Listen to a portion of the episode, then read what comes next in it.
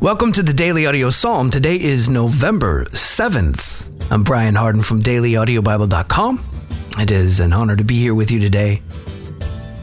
We'll read from the contemporary English version, Psalm chapter 106, verses 13 through 31.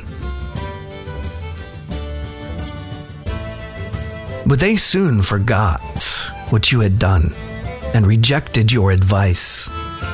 They became greedy for food and tested you there in the deserts. So you gave them what they wanted, but you later destroyed them with a horrible disease. Everyone in camp was jealous of Moses and of Aaron, your chosen priest. Dathan and Abiram rebelled, and the earth opened up and swallowed them. Then fire broke out and destroyed all of their followers. At Horeb, your people made and worshipped the statue of a bull instead of you, their glorious God.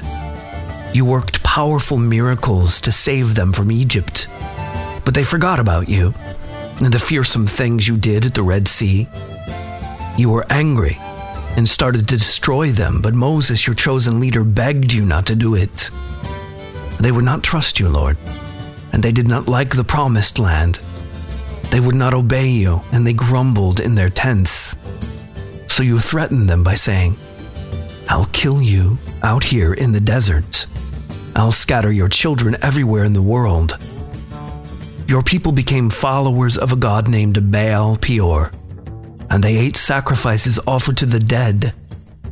They did such terrible things that you punished them with a deadly disease. But Phinehas helped them, and the sickness stopped.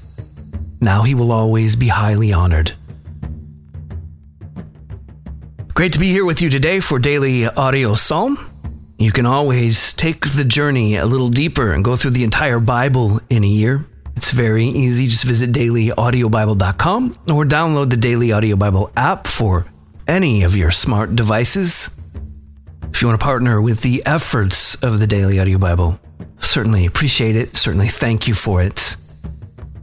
The website's the place to go, or the mailing address is P.O. Box 1996, Spring Hill, Tennessee 37174.